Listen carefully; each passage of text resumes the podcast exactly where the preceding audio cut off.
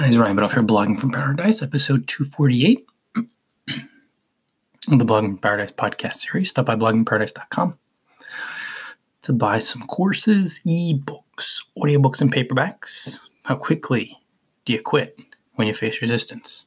Check out some of my last podcast episodes and can't help it. I see the stats automatically, and the numbers have dropped a little bit. Am I going to quit?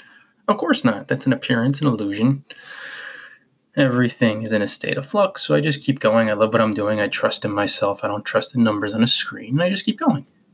But you would be stunned, guys, or maybe you wouldn't be, but I think you would be, at how many bloggers quit the split second some trend moves downward. Traffic lowering, profits lowering. So you got to really respect the fact, guys, that if you panic like everybody else, you're going to have the results poor results, no results you'll struggle, fail, and quit. We'll do a real quick one today, guys, because my niece is here. I'm surprised she hasn't barged in yet. She's three and a half. so that niece, at least. Another niece is 16, but she doesn't barge in.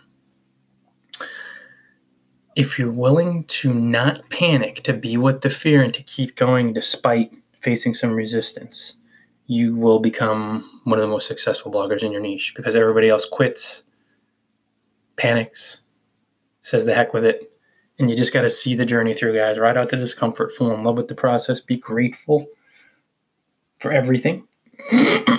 Don't trust numbers on a screen, and you shall succeed. Bloggingparadise.com, guys.